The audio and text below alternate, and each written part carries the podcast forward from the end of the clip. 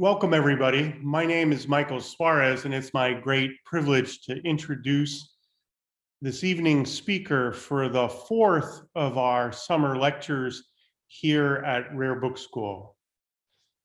Marina Rustow is the Khedouri A. Zilkha Professor of Jewish Civilization in the Near East at Princeton University and Director of the Princeton Geniza Lab which brings students and specialists together to decipher and digitize medieval documentary sources in Hebrew and in Arabic script. The recipient of a MacArthur Genius Grant in 2015, she is the author of Heresy and the Politics of Community, The Jews of the Fatimid Caliphate in 2008, her most recent book, The Lost Archive Traces of a Caliphate in a Cairo Synagogue, published in 2020, was a finalist for the National Jewish Book Award. The reviewer in the Times Literary Supplement called it a brilliant book. Another reviewer paid an even greater tribute, declaring, not only does this book take its readers on a fascinating journey into the past, but it also teaches future historians by example how to truly see documents in all their complexity. As texts with multiple layers of meaning, as unique objects with their own biography, and as members of a collective entity pregnant with social meaning. Professor Rustow's current research interests include petitions to medieval Muslim sovereigns, the material culture of medieval Cairo, taxation and fiscality in Fatimid Egypt, and Jews in the medieval Indian Ocean trade, we are delighted to have her with us all the way from Athens. That's not Athens, Georgia, but Athens, Greece, as in Hellas, where it's 12:30 in the morning. Please join me in warmly welcoming Professor Marina Rustow. Thank you so much, Michael. And um, it's wonderful to uh, be here. This is my first time at the Rare Book School, and it's really nice of all of you to uh, to join us. So I'm going to talk to you uh, about recycling and reuse.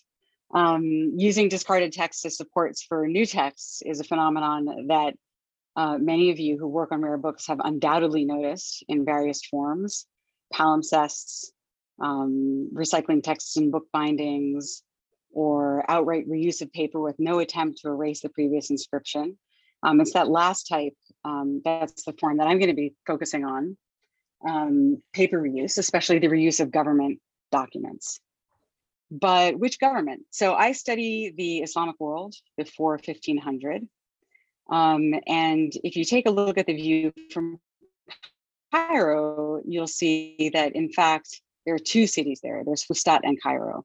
So Cairo, properly so called, didn't exist until 969 when a dynasty of caliphs entered Egypt who claimed descent from Fatima, the daughter of Muhammad, and um, called themselves the Fatimid caliphs. They were the first rulers who had ruled Egypt from Egypt in roughly a thousand years. So they turned out to preside over a, a flourishing of trade, architecture, and other material culture that reverberated across the Mediterranean um, and beyond. This is a gate that they built in Cairo that still stands today. Um, and so if you have a look at this map of the Mediterranean in the early 10th century, focusing on the Islamic uh, Mediterranean, you'll see that in the sort of lavender purple areas are um, the Abbasid Caliph and the areas loyalty to the Abbasids. And if you look at the green, these are the Fatimids. So they arose in central North Africa, Ifriqiya, which is just an Arabization of Africa because it was the Roman province of Africa. Um, and then if you keep looking at the map, this is what's going on in the late 10th century. So by now, the Fatimids have taken over also um, the Eastern Mediterranean and um, Egypt and what is today Libya. Um, so they are an enormously important dynasty, despite the fact that they are often kind of regarded as an afterthought um, or a sideshow in the rest of the run of medieval uh, Islamic history. Um, the Fatimids were Shiites, so they have been dismissed as heretics or somehow exceptional, so we can ignore them in favor of the putatively more important Sunni dynasties. But their contemporaries would not have found them easy to dismiss. Um, and uh, again, if you look at this map of the Mediterranean, you can see that they were kind of like the, you know, the 400 pound gorilla um, in the Mediterranean. Um, and people would imitate them um, for a couple of centuries, even after the fall of the dynasty in 1171. Um, the first big imitator was the Umayyad Caliph of Cordoba, who in 929 arrogated the title of Caliph precisely in order to kind of beat the Fatimids at their own game. Um, and then ultimately, it, were, it was Christian rulers, the Norman kings of Sicily, who did the most to kind of perpetuate Fatimid aesthetic norms um, and continue to do so even after the Fatimids no longer existed. So um, a contemporary commentator in the late 10th century who witnessed the Fatimid takeover of Egypt um, and himself had absolutely nothing to do with the Fatimids, so you know, relatively objective observer, um, said Baghdad has been superseded, meaning the Abbasid realm has been superseded until the Day of Judgment. Egypt's metropole has become the greatest glory of the Muslims. So the Fatimids built Cairo, um, and Cairo remained the city from which Egypt was ruled, along with Syria most of the time, up until 1517 when the Ottomans conquered it. And at that point, Egypt was no longer ruled from Egypt. Um, so that was Cairo properly so called. It was simply a Fatimid Palatine complex.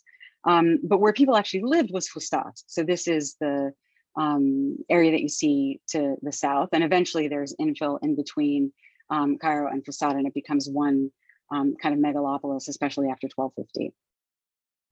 On the inset map of Fustat, you can see a bunch of yellow buildings. Those are Christian churches that still exist today, medieval Christian churches. And then there's a small blue building, which is a medieval synagogue.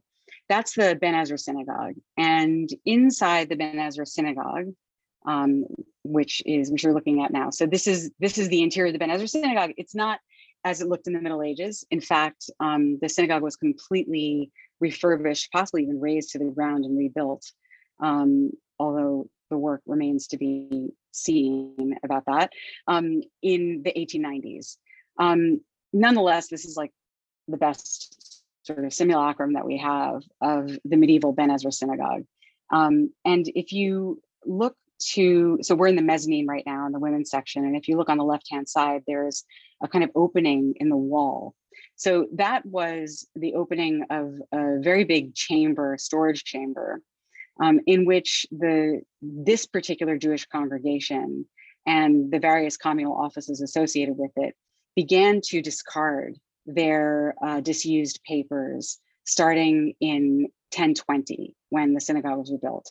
So from 1020 all the way until 1897, um, when the chamber was finally completely emptied, um, you had paper, parchment, and actually very little papyrus, which was obsolete by the time the synagogue was built, um, filling up this chamber. That is known as the Cairo Geniza. And that's what I've spent most of my career studying, um, although it yields, has yielded, and it will continue to yield many many surprises. So the name Cairo Geniza comes from the Hebrew phrase Beit Geniza, which is a storage chamber for worn texts. Um, and the basic idea in um, at least medieval Jewish tradition is that any text in Hebrew script could potentially contain the, the name of God, and so shouldn't be casually discarded. Um, in fact, the and so it would be put in this storage chamber. Eventually, some some of it was buried in um, in a in a cemetery in Cairo, the Basatin Cemetery. Um, but most of it just kind of remained and accumulated over the centuries. Um, in fact, the actual practice of Geniza wasn't always about Hebrew script. So that's something to keep in mind as well, is that if, if we were to go and do field work among the Jews of 11th and 12th century Cairo and we asked them, you know, why do you put things in the Geniza? We would probably get many, many different answers. So um, this storage chamber for worn texts eventually came to include um, an enormous variety of material. The vast majority of it dates from about three centuries, between 950 and 1250. So the synagogue was rebuilt starting in 1020, but by then people were already discarding old papers. Um, the grand total of what's been found has been estimated at 400,000 pages or fragments of pages.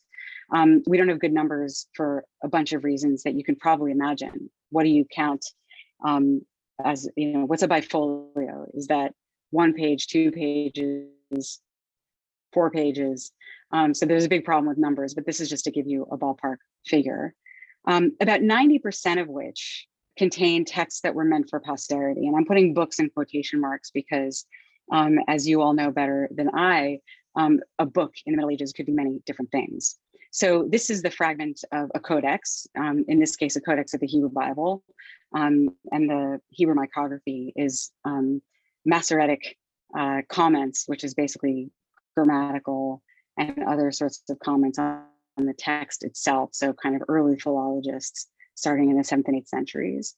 Um, so tiny little fragment of what you can nonetheless tell was part of a codex because you see holes where there um, would have been a binding as well as some restoration marks from the library. Um, these are bifolios that belong to three separate quires of a copy of Ben Sira, the book of Ecclesiasticus, which the Jews had actually declared non-canonical um, in, in pretty early on, sort of like third, fourth century um, but which Jews nonetheless still read um, well into the 10th and 11th century, um, despite the fact that in the 19th century, people believed that the book had only been preserved in Greek. But when the Geniza was discovered, it turns out that no, in fact, we actually had copies of the Hebrew original of Ecclesiasticus. And um, these are some of the earliest fragments that were actually identified from the Geniza. Um, these particular uh, quires have only been very recently reconstructed um, a book so the, codex was kind of you know that's the the form of the book that we know and love but in fact it was the rarest form um, of the book that you would find um, in this period because most of the books were much simpler they were user copied rather than professional scribally copied manuscripts um, this is one in arabic script and it's basically just a quire and that was much much more common than to have a full a full codex um, here's another example of a quire. This was probably not meant for circulation. Um, this is liturgical poetry on Genesis, although much liturgical poetry did end up being copied for posterity. Um, here is another form of the book, which is a horizontal scroll. So in this case, a Torah scroll, which is um, canonically, I mean, you, you, when you read from the Torah in a synagogue, it should be from a horizontal scroll, but there were also vertical scrolls, rotuli, so this is Hebrew liturgical poetry um, written in rotulus form. And you can see you can fit an enormous amount of text there. And we'll be coming back to the rotulus later because it's an important part of the story that I want to tell. So this is the um, the largest cache of Hebrew manuscripts ever discovered.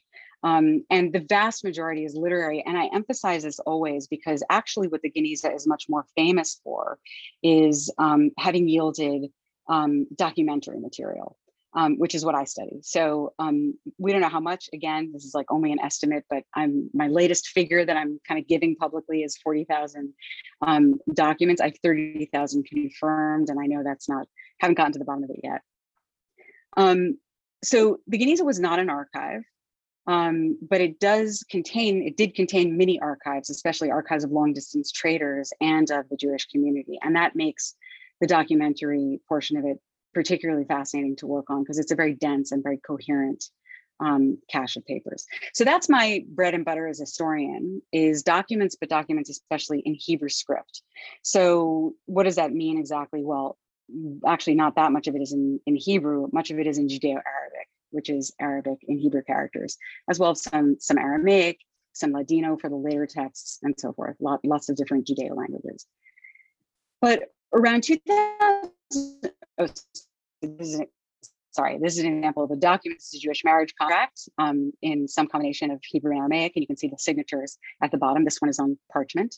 Um, and this is a letter on paper um, in Judeo-Arabic from a Jewish trader in Dahlak, um, which is a Red Sea port, um, going en route to India, as many people did in the uh, 11th, 12th, and 13th centuries. He's originally from Tripoli in Libya, and he's writing to his brother-in-law back home.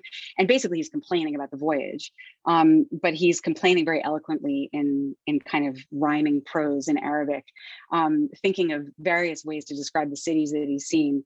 Um, you know how horrible they are. Essentially, he's talking about what an awful journey he's had to these utterly terrible places. And then he says, um, the boat that they put us on when we um, finally left the Mediterranean region and went to the to the Red Sea sailing um, contained not a single nail of iron. May God protect us with His shield. Like you get these fantastic, you know, details of um, of traders' lives.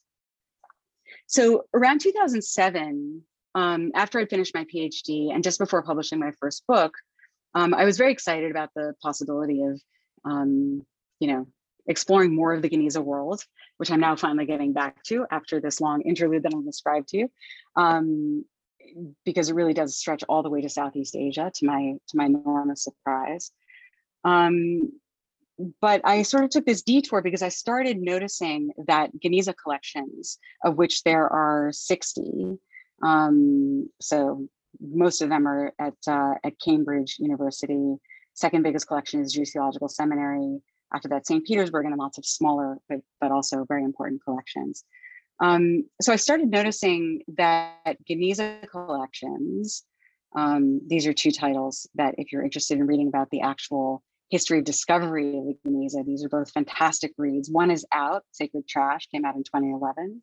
Um, and the second one by Rebecca Jefferson, The Cairo Geniza and the Age of Discovery in Egypt is due out, um, I believe in January of 2022. And um, that is the one that I'm very, very excited um, to come out. I've been, I've been waiting for that. Um, so I started to notice things like this in Geniza collections.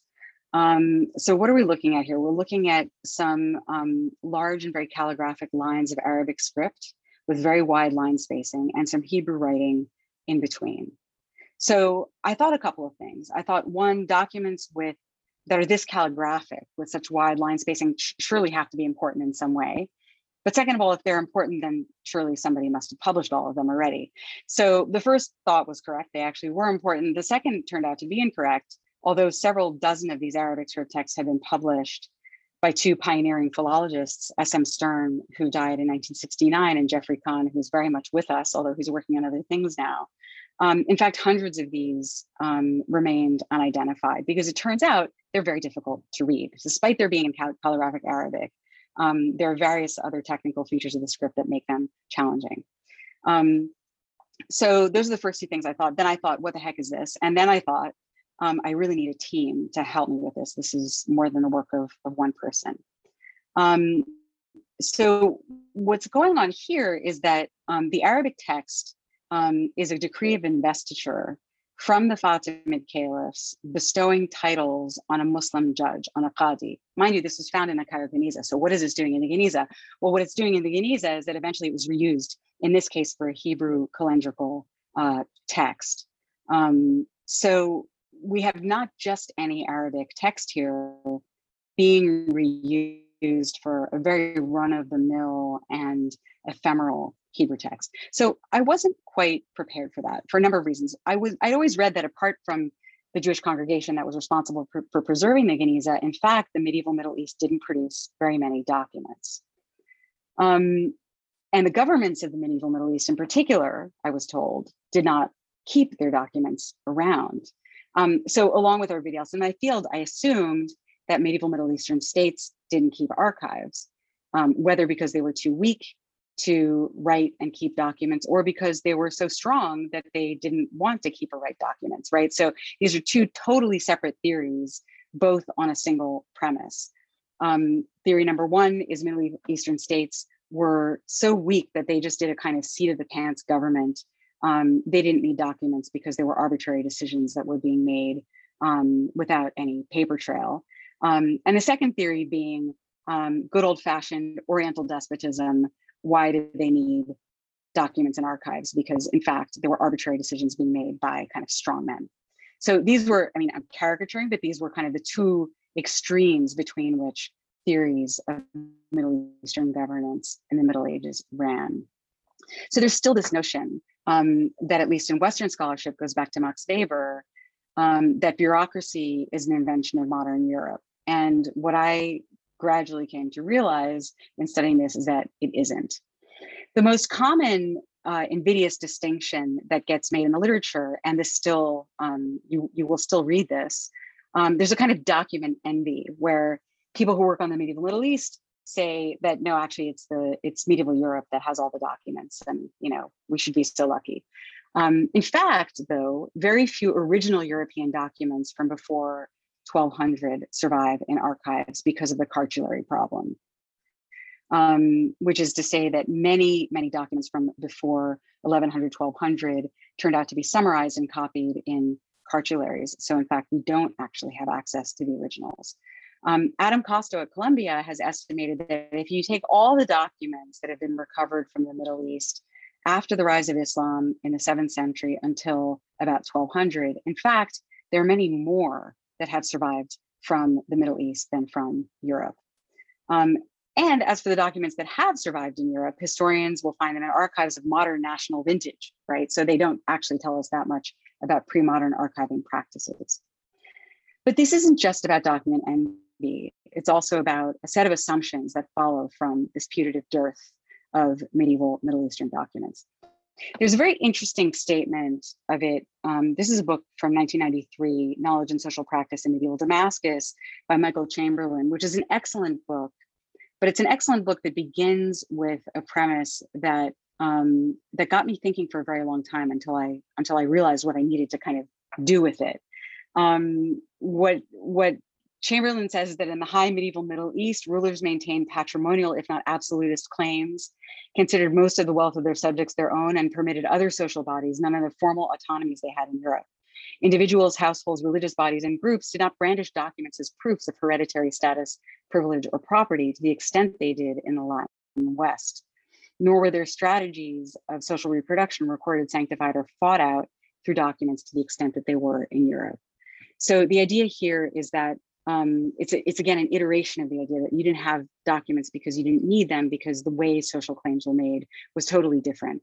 Um, you didn't do it in legal cohorts. You didn't do it with deeds of title. You didn't do it with um, other kinds of written proof, um, but rather you did it in things like biographical dictionaries um, so it was a kind of intellectualist um, culture. Um, in fact, the more I dug into this, the more I realized just on a, on a totally you know, sort of prima facie level, territorially extensive, multi-generational states need archives. Legal systems need archives, all the more so legal system as complex as Islamic law. Um, the Middle East invented multi-generational empires and writing and archives long before Islam was ever a thing. So actually, it's the first place that I would look for a sophisticated system of documentation. Um, so that was some of the cognitive dissonance that I was trying to resolve when I started to notice an unmanageably large quantity of documents that look something like this. There weren't supposed to be any at all. And given that there were, how did they get into the hands of ordinary Jewish scribes who then scribbled on them in various ways? Okay, so fast forward a decade. Um, the medieval Middle East wasn't only lacking in documents. I discovered it was a region of great administrative complexity, um, predictable procedures, administrative stability, well-trained officials of great technical prowess.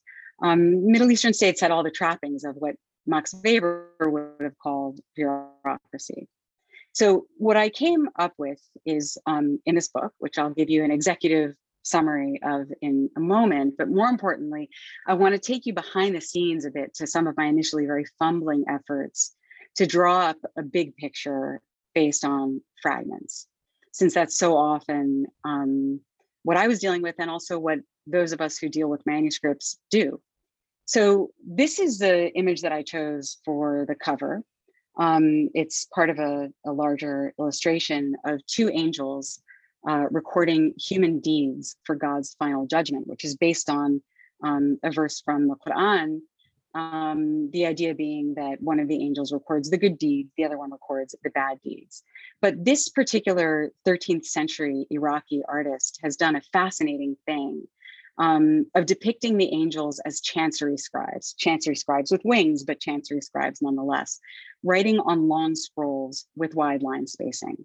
So I was interested in the image because I'd seen decrees like the long ones that these angels are writing up, and I'd seen them two sources. First, I'd seen ones that survived at the monastery of St. Catherine in Sinai, which is not a state archive, but rather a monastic library, but it's an archive nonetheless. Um, what they had in common with the decrees that the angels are writing up is first of all the support that they're that they're written on is paper. The format is that they are rotuli, very, very long. This one's four and a half meters long, but by no means the longest one that survived. Uh, sorry, there are longer ones that survived is what I'm trying to say. Um, very wide line spacing. So 45 lines of text over four and a half meters in this case.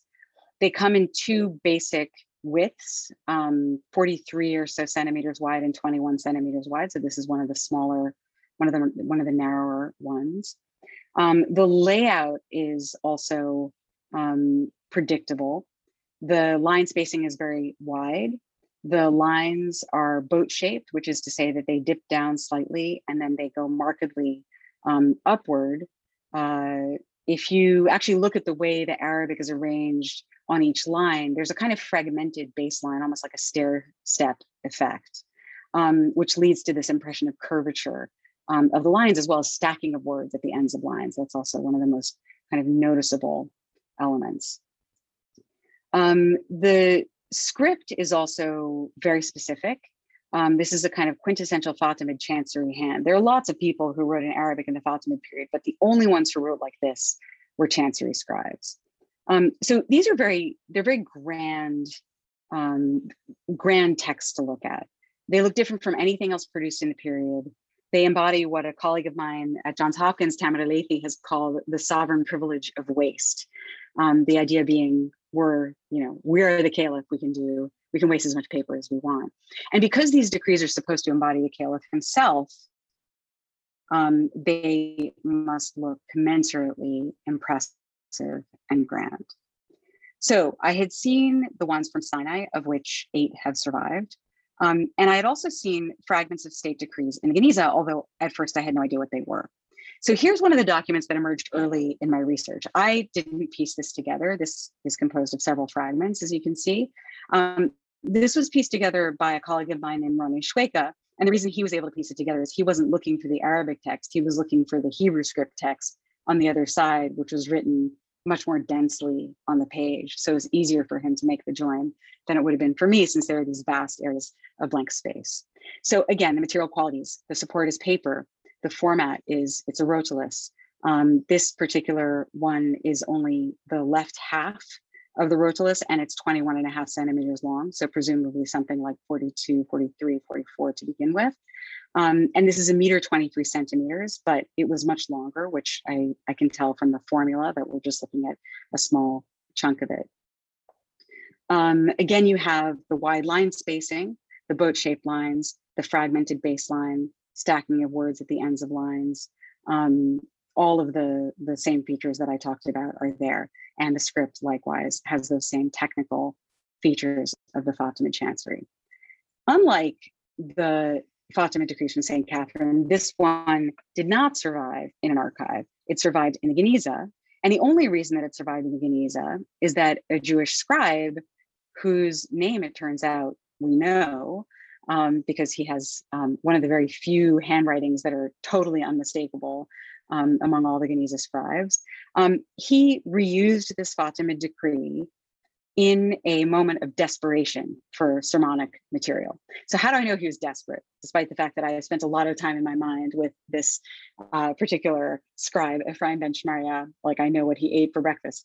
Um, I know that he was desperate because first of all, he needed a long prefabricated rotulus to write on. And second of all, um, he needed a prefabricated text. And what he's done here is he's taken an eighth century Iraqi text and done a kind of free form, bricolage, um, rearranging it according to his um, needs.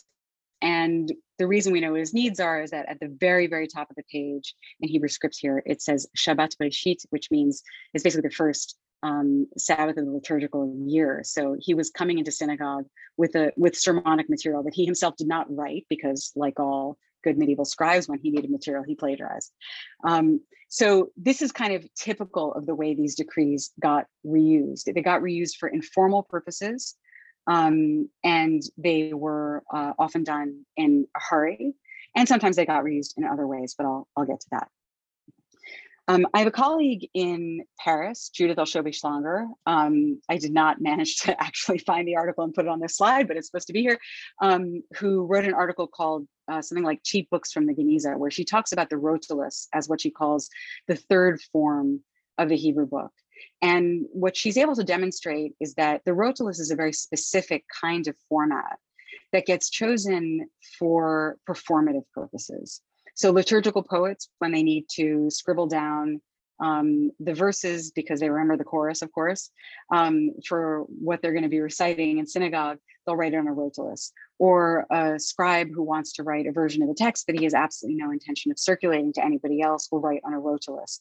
These are kind of private texts that are meant as either mnemonics or um, or personal versions. Um, and that's exactly what you have going on with the text that I just showed you, the sermon of Ephraim ben Shemarya.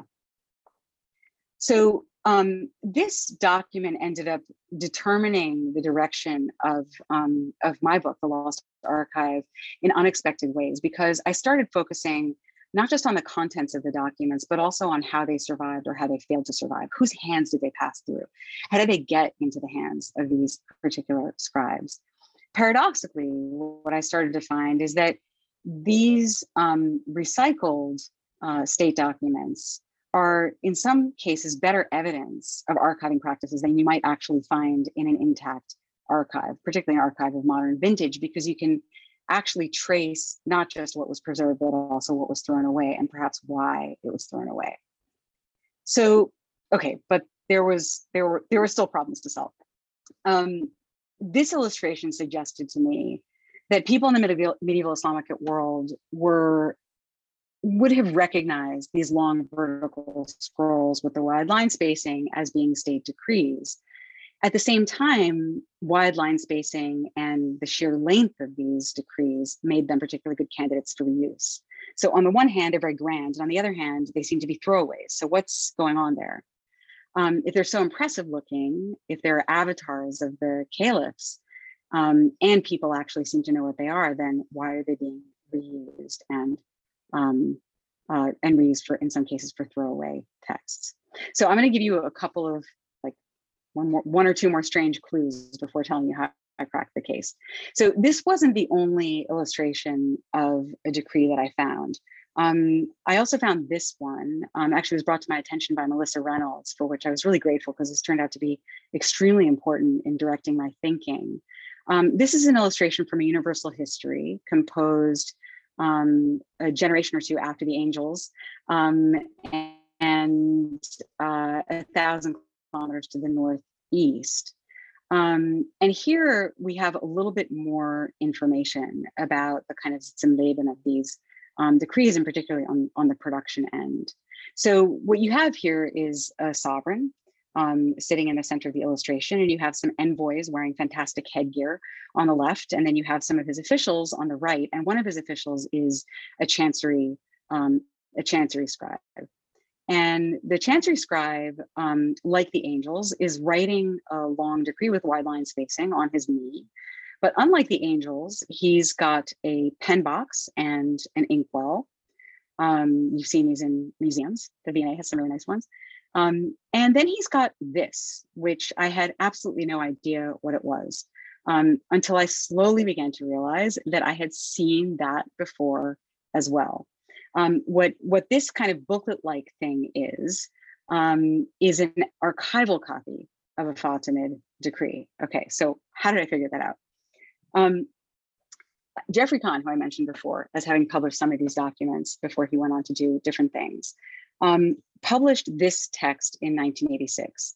And this is an archival copy of a Fatimid decree.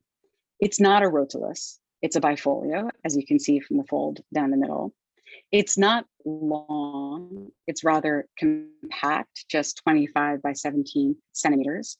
There are 39 lines written over four sides, rectal or so. Um, the line spacing is not particularly wide, except at the beginning of the booklet, um, for reasons I'll explain in a minute.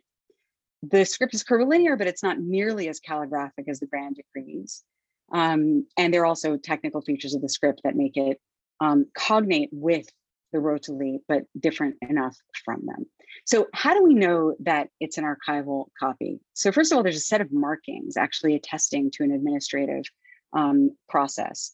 Um, up here uh, on the first page of the booklet, um, you have a summary of the contents of the decree, presumably a summary for the archivist. Um, you also have this administrative header, that's where the wide line spacing comes in, saying this is the copy of a decree, and at the top of this decree, there is the signature of the caliph, and here is the text of the decree.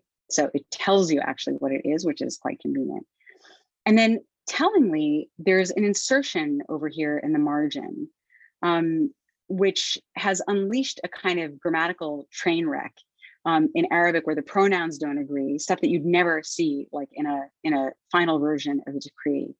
Um, and that was a smoking gun for me because that demonstrated that this archival quote unquote copy of a decree, what I had always believed was a copy, was in fact composed before the grand rotuli would have been composed. The person composing this archival copy was not writing it from a pre-existing finished text, or you would not have found an insertion creating a grammatical catastrophe, um, but rather uh, whoever wrote this archival copy was editing and perfecting the text on the fly, after which the grand rotulus was copied from it.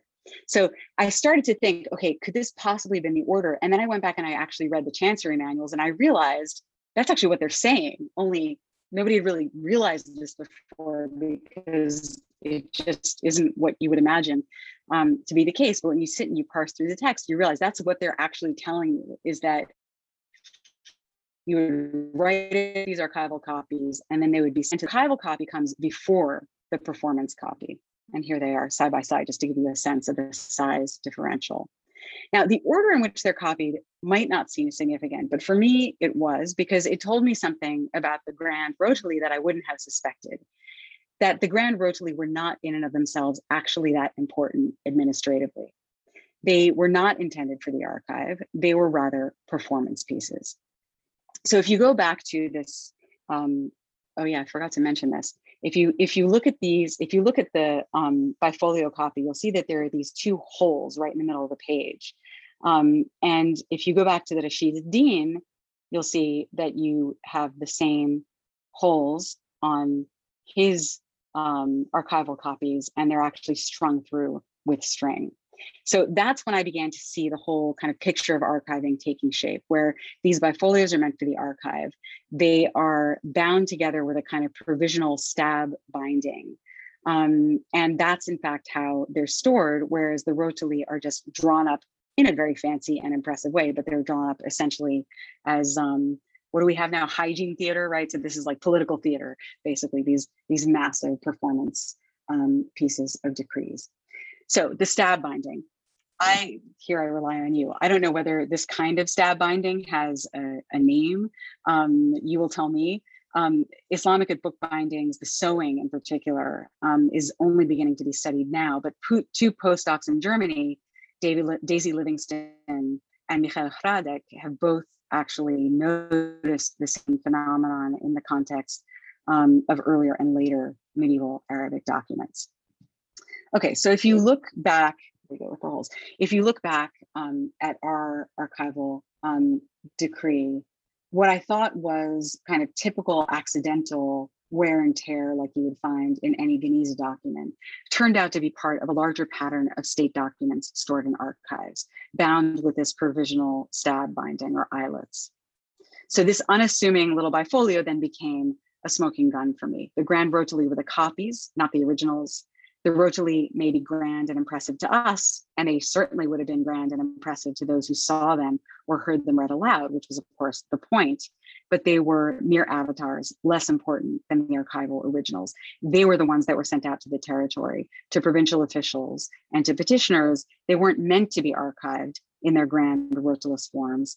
The, the massive decrees that I had seen from St. Catherine happened to have been archived, but that wasn't actually their original purpose.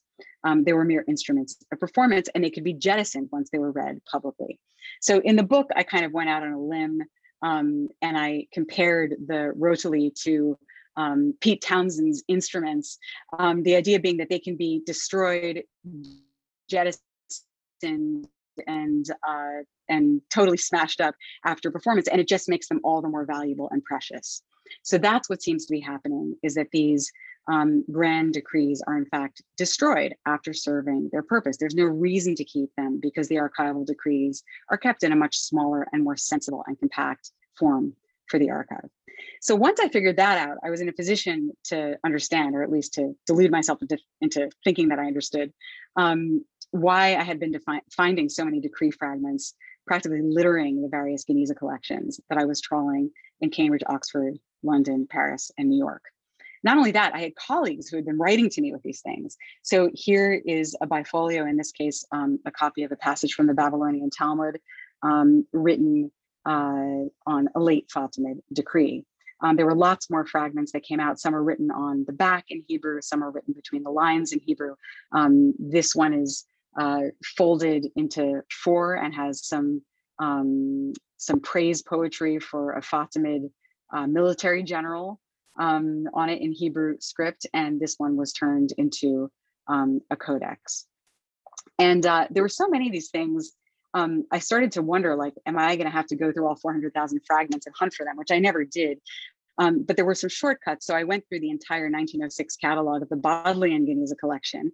And I came to realize that every time the catalogers, Neubauer and Cowley, had seen one of these Arabic state documents, they had described it this way scribbling to the point where every time I saw the word scribbling in the Bodleian catalog, I got really excited because I thought, oop, here's another Fatimid document. So how then had these fragmentary decrees gone from the provincial officials who received them from the chancery in Cairo to the Jewish scribes who reused them? The answer seems to be, and here I don't have like concrete evidence, I have suggestive, um, circumstantial, and parallel evidence um, that these decrees were, once they had finished their utility as performance pieces, sold as scrap paper on the paper market. Um, there was a Greek text that my colleague Naïm Vanthieghem um, found in the Papyrus collection in Vienna that contained, that was written on the back um, of a Fatimid decree. So Christians did this too, not just Jews. And not just Eastern Christians writing in Greek, but also Western Christians writing in Latin. So this um, is a 12th century Genoese notary named Giovanni, who Western medievalists know from a classic publication of the 1930s. Um, and he has made um, his notarial uh, notebook collection out of some recycled Fatimid style decrees. So I don't actually know 100% that these are Fatimid. They could be Norman, Sicilian, but it's Fatimid style. Um, it's the same practice persisted into the Mamluk period. Um, another colleague of mine, Frédéric Bauden, found um, Mamluk decrees, so 14th century decrees embedded in the notebook of a 15th century um, historian from Cairo, Al Maqrizi. Um, and there was even evidence of the same practice from outside uh, the Muslim ruled world, from Dunhuang in Western China, um, where Susan Whitfield brought to my attention um, a uh, 10th century decree um, that was reused again for a liturgical text, a Buddhist Dharani, which is like the kind of um, essence or mnemonics to do with a sutra. Um, so very kind of suggestive parallels here which leads me to ask on a kind of let's like let's go to the world history level is recycling government documents a weird thing to do well not if you live in a pre-industrial economy in which you might own three garments over a lifetime.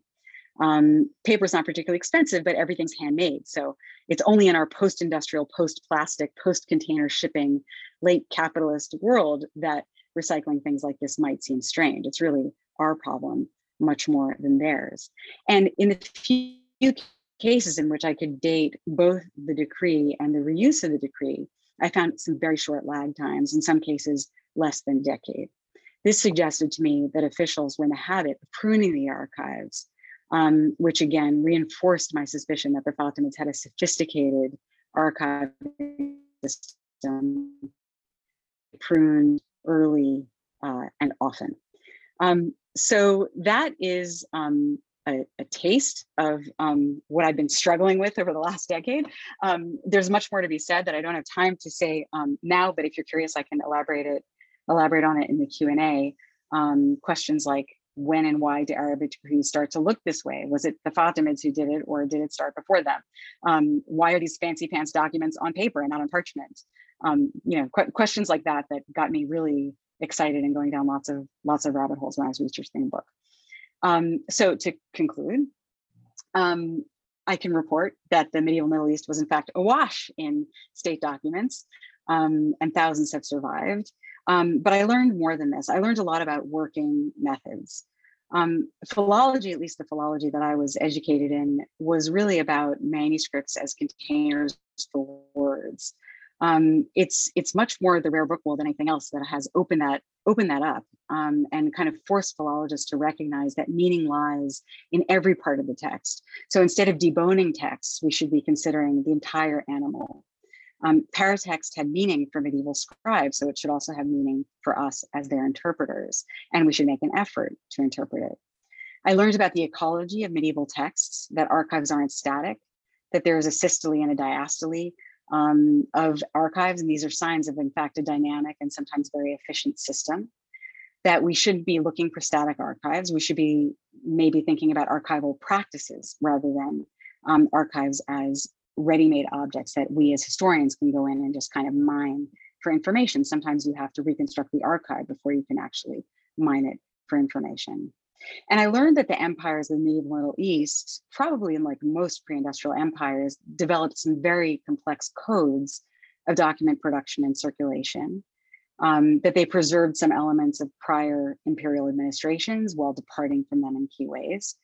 And finally, I came to realize that the depiction of the medieval Middle East as lacking in written instruments is not just false, but also in many ways pernicious.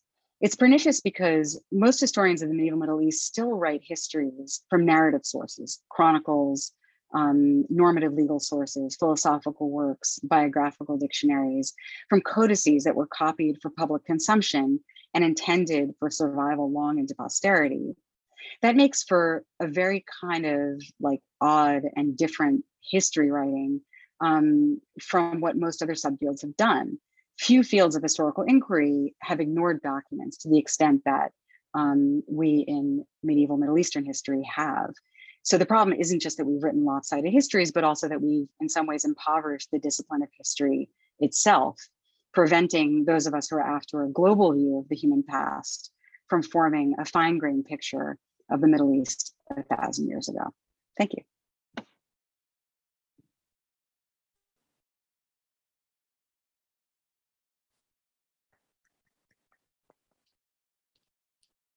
Well, thank you so much to Professor Marina Rustow for what has been a very fascinating lecture and look into um, the Geniza um, archive. So thank you so much for, um, for having this lecture.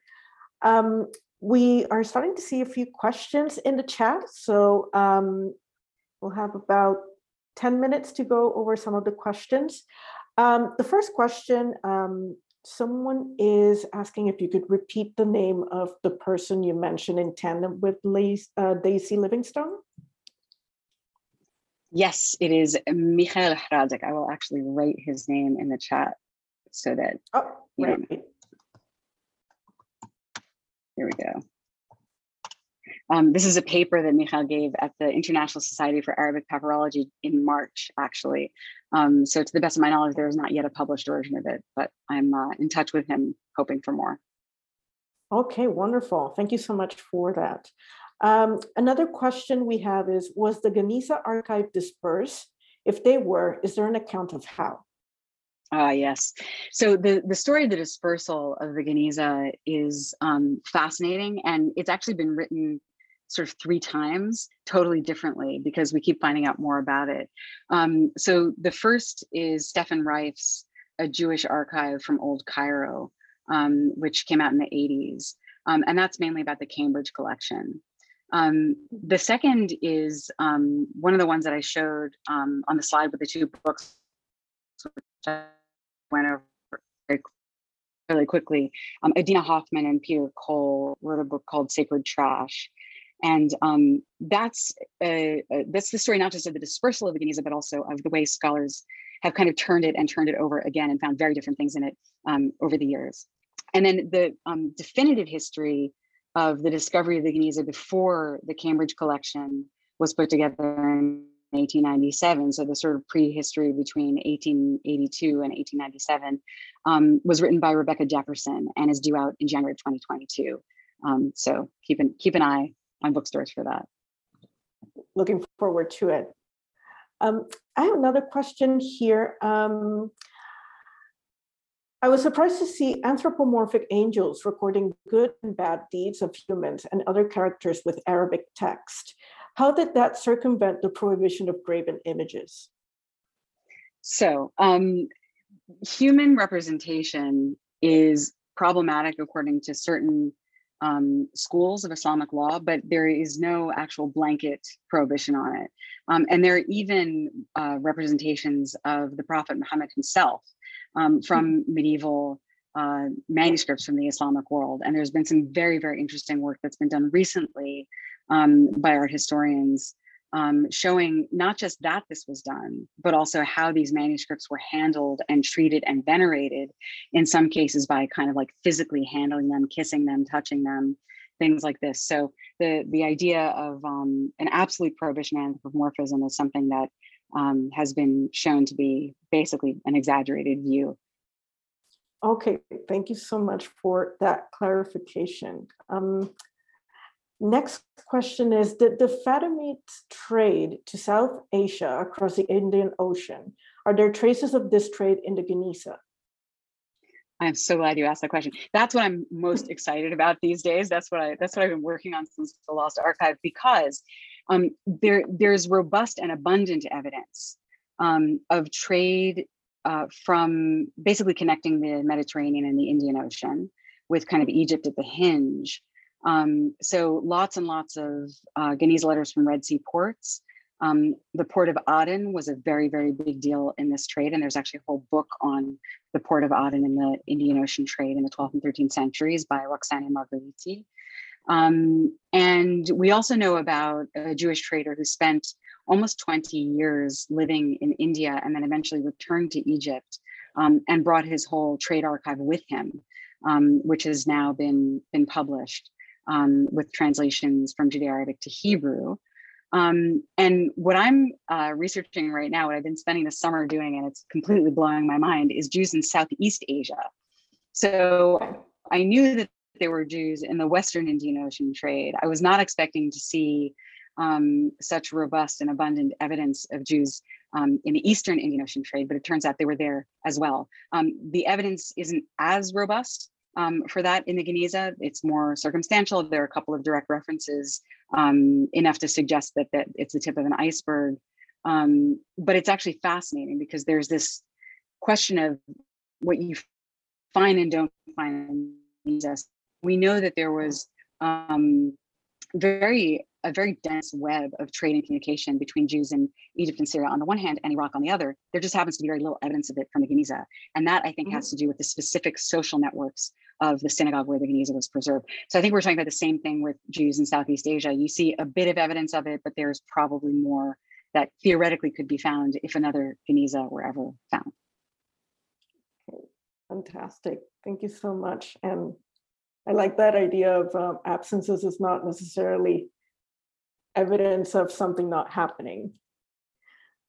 Um, another question was there the idea that eventually Geniza documents would be buried or burned in a ritual? Yeah, that's such an interesting question. If you if you go into rabbinic literature, there are all kinds of different ways that sacred text is supposed to be disposed of. And burning, in fact, is one of the canonical um, methods that are mentioned. Um, burial is an option that comes out later. Mm-hmm. Storing in a chamber in perpetuity is never actually mentioned in rabbinic literature. So the question is, what's going on with that? Um, so this this goes back to what I said about if if you actually were able to do ethnographic field work um, among the Jews of medieval Cairo, like how many different ways of um, getting rid of sacred texts would you find? Um, there were um, there was some burial of documents of the, in, in, this particular community. There were medieval documents that were found in the um, Jewish cemetery in Basatin in Cairo, and also around the perimeter of the Ben Ezra synagogue compound itself, the courtyard. Although those seem to have been um, later burials. Um, but we just we don't have the the stratigraphy to really understand um, that any better than we do now. We do know that in other Jewish communities, there were there was like a, a, wide variety of ways of handling this problem um, of of how to get rid of text. So there's um, and not only that, that it wasn't something that was restricted to Jews. So in the um, courtyard of the Umayyad Mosque in Damascus, there's a structure known as the, known as the Dome of the Treasury, um, which seems to have contained the same kind of jumble of old books and discarded documents as the Cairo Geniza did. Um, that was discovered right around the same time in the 1890s, but there's very little information available about it. There's a scholar um, working on it now in Berlin, uh, Konrad Hirschler, um, who also has some of his students working on it as well. And so we'll know more about that later. But the point is, it's a it's a Muslim Geniza, and um, it contained text not just in Arabic, but also in Hebrew, in Syriac, in Latin, and Old French, because right there was a crusade going on. Um, this seems to have been a region-wide phenomenon that wasn't specific to Jews, and it had many different iterations and, and interpretations. Okay, wonderful. And um, that might segue into the next question. Did mosques have anything similar to a Geniza? Yes, exactly. So the mm-hmm. the the Damascus um, mosque is the best example because it's the most closely parallel um, to the Cairo Geniza, but it's not the only one. Um, there is another Umayyad era mosque. So Umayyads ruled um, 661 to 750. So this is these are like some of the earliest mosques we have um, in Sana'a in Yemen, where in mm-hmm. the 1970s a number of discarded Quran manuscripts were discovered um, between basically immured between the ceiling and the roof. Um, so kind of like an attic crawl space kind of thing. Um, and they were uh, actually some of the oldest Quran manuscripts still that have been discovered. Um, one is actually palimpsest, where the lower text um, potentially could date to within 30 years of the death of the Prophet Muhammad. Um, so some some very very important stuff. So it was clearly discarded books, but they were being discarded not in a casual way, but in a very deliberate way where you kind of put them out of sight, out of mind. Nobody should mess with them. Nobody should look at them, and nobody should destroy them. So these kinds of, you know, sacred limbo for texts.